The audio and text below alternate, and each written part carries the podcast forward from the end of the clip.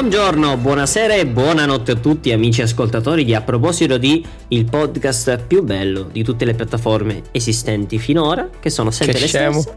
Qui c'è il vostro caro Dani e c'è anche il carissimo.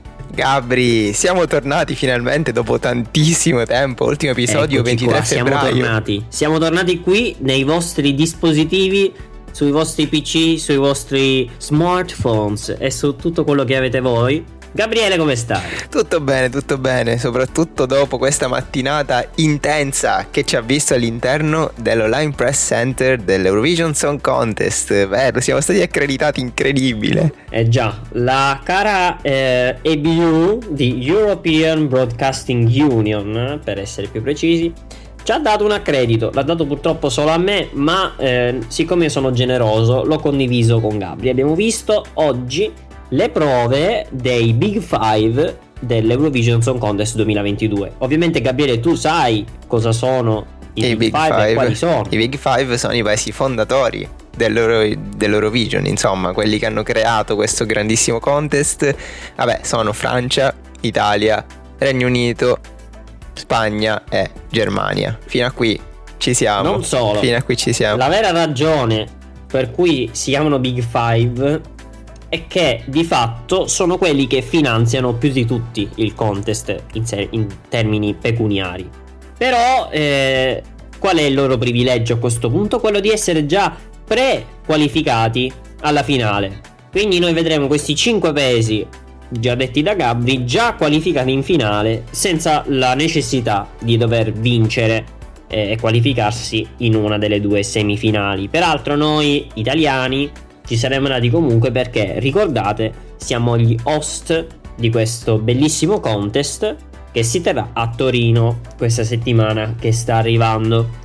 Ma Gabri, abbiamo visto queste 5 prove, una più bella dell'altra, Mm, con qualche piccola perplessità. esatto, esatto. Eh, Iniziamo in ordine cronologico. Ok, allora. La prima prova è stata ovviamente quella, anzi senza ovviamente perché non è ovvio, quella della Francia. Quella della Francia che mm, ha una canzone personalmente che non mi piace, però carina, cioè sono stati bravi, insomma. Nel complesso un'esibizione da Eurovision, cioè nel senso normale, non Esatto, non, non che dici wow, rimango con gli occhi spalancati, ma comunque un'esibizione abbastanza solida. Peraltro è una canzone molto etnica, nel senso che è in bretone, che è questa sorta di dialetto, eh, questa sorta di microlingua francese della Bretagna, ovviamente. Eh, l'esibizione era praticamente identica a quella della loro finale nazionale, anche in termini di regia. Ci può stare, non mi ha colpito particolarmente perché il genere non mi piace e il bretone non lo so. Ma comunque, Neanche il francese, però il bretone è ancora sì. più No, il difficile. francese è un po'. J'ai. ehm, Vabbè, lasciamo stare. Ehm, poi è stato il turno di Mahmood e Blanco Italy. diciamo subito, mettiamo i puntini sulle i. Mettiamo i puntini sulle i. Blanco viene dal tour, quindi era un po' assonnato, un po' sottotono, un po' così. Mahmood ha comunque fatto il primo take eh, senza Blanco. Nonostante questo, anche lui da rivedere, ma ripetiamo, sono prove.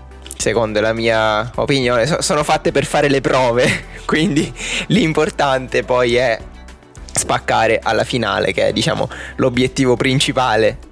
Nel senso che non erano, eh, secondo me, ancora eh, forse pronti eh, perché non hanno avuto occasione di provare prima tra Esatto. di loro. esatto. Perché comunque gli altri paesi che sono gruppi, eh, duetti, eccetera, comunque provano, ad eccezione ovviamente per, dell'Ucraina, che sappiamo bene non ha potuto provare, ma lo sappiamo il motivo benissimo, eh, tutti quanti. Eh, se non ci fossero stati questi ultimi concerti che li hanno tenuti lontani, la prova di oggi sarebbe stata impeccabile. Esatto, e poi comunque sono andati crescendo. Ma cioè- non è andata male, non è andata male. È stata non tanto emozionante quanto a Sanremo. Secondo me la prossima prova ci darà la conferma che è un pezzo meraviglioso e sono due grandi artisti che il mondo ci può eh, veramente invidiare. Il mondo della Però, musica da sa. da rivedere, da rivedere.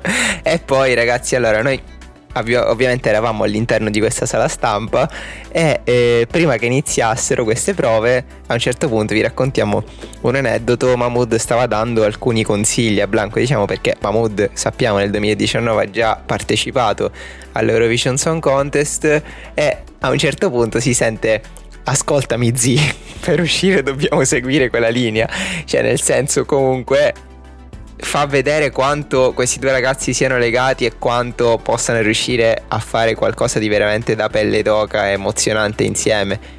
Anche da queste battute che possono sembrare, possono sembrare stupide, ma indicano proprio il legame, insomma. Quindi ci aspettiamo una risalita da parte nostra. Io poi vorrei fare una, veramente un plauso a Michelangelo che ha riadattato egregiamente questo brano entro il massimo di 3 minuti concesso al contest. Veramente bravo, bell'arrangiamento.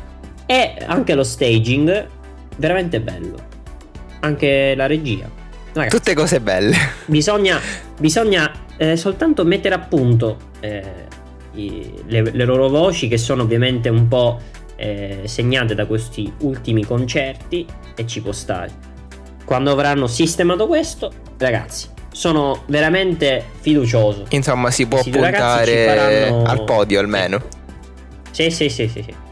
Poi chi c'è stato? Ma, c'è stato. Ma andiamo avanti, infatti. Lo dica lei chi, Beh, c'è, chi stato. c'è stato. C'è stato Sam Ryder, United Kingdom, Regno Unito. Ragazzi, ehm, voi sapete bene che il Regno Unito e l'Eurovision sono, eh, come dire, al centro di un di una diatriba cinico-stoica. eh, come dire, l'anno scorso hanno preso 0 punti dalle giurie e 0 punti dal televoto. televoto.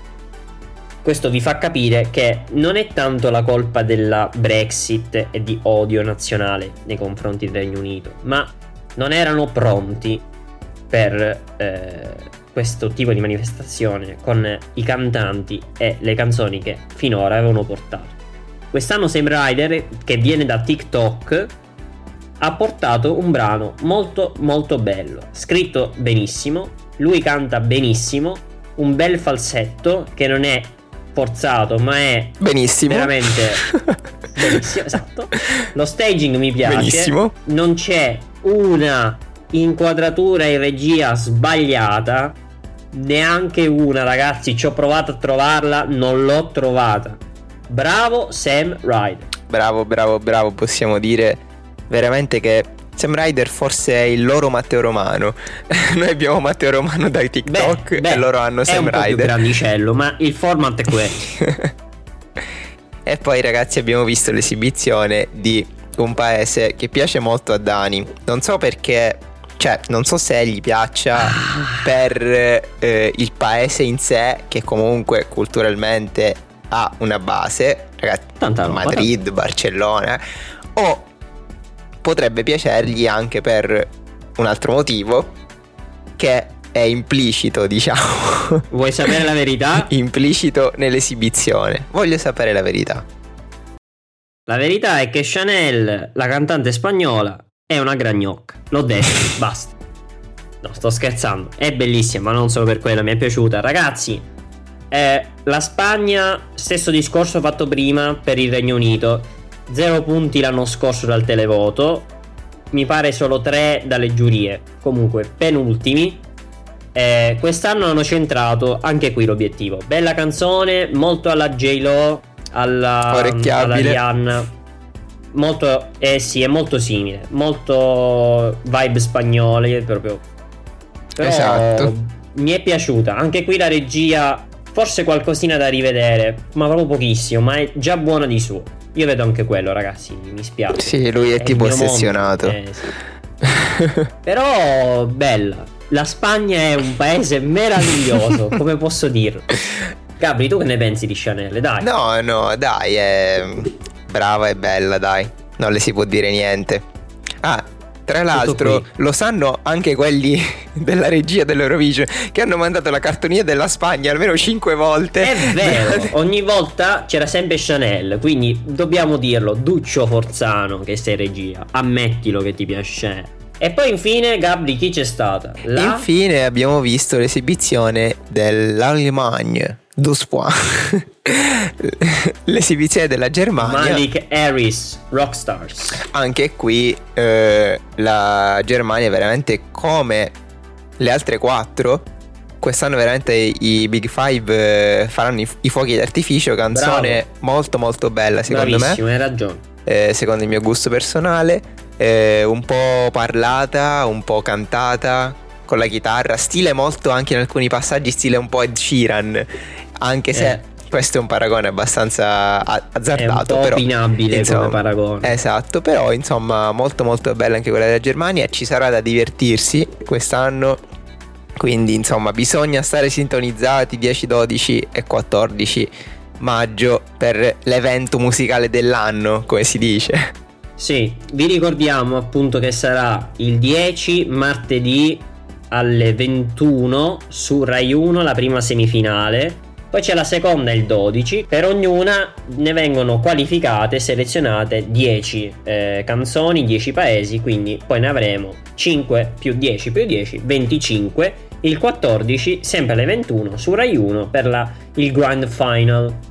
Tutti e tre gli show Gabri sono condotti da Ricordiamo appunto, stavo per dire, condotti da Alessandro Cattelan, Mica e Laura Pausini, insomma un trio scoppiettante, diverso di personalità conosciute alla fine anche in ambito internazionale, soprattutto Laura Pausini e Mica, Alessandro Cattelan veramente sta emergendo in maniera prepotente, Bravo. possiamo dire, quindi ci sarà da, da, divertirsi con loro, ma anche su Rai 1 con Gabriele eh. Corsi e Cristiano Malgioglio come l'anno scorso, insomma, come non Mi ricordarsi. che ci hanno portato bene, delle sono veramente infatti. simpatici. Comunque, belle prove, mi sono piaciute. Anche le altre abbiamo visto un po' a tratti eh, delle semifinali, ma siamo comunque lì. Qualcosa di particolarmente bello c'è stato, ma io vi posso dire che mi hanno colpito di più i Big Five. Praticamente è finito al contrario degli anni scorsi. Ma vabbè. Io non nascondo che eh, tra le altre, insomma, pretendenti alla finale, se dovessi fare una mia top 3, direi eh, Svezia, Grecia e Croazia. Mi piace tanto anche la canzone ah, della Croazia. Io Svezia e Grecia condivido. Aggiungerei comunque in questa rosa di nomi anche Portogallo, bellissima canzone, Sodade Sodade, veramente bella, e anche Cipro. Insomma, i presupposti per un grande show ci sono tutti mi raccomando, insomma, sintonizzati sempre sui canali Rai per, eh, per vedere, insomma, che cosa combineranno i nostri eroi. che dirvi, finisce qui questo episodio che è un episodio un po' di commento delle dei nostri pareri sull'Eurovision, prossimamente contenuti anche sulla nostra pagina Instagram. A proposito di punto podcast e sul nostro sito che dovete andare subito a visitare a proposito di punto web punto app dove Daniele ha fatto una sezione bellissima eh, sull'Eurovision e eh, insomma dove potete anche rivedere tutte le esibizioni tramite sempre link creati dal nostro Dani e se volete proprio anche così non avete che fare, leggere le mie music review che trovate anche sulla nostra pagina Instagram.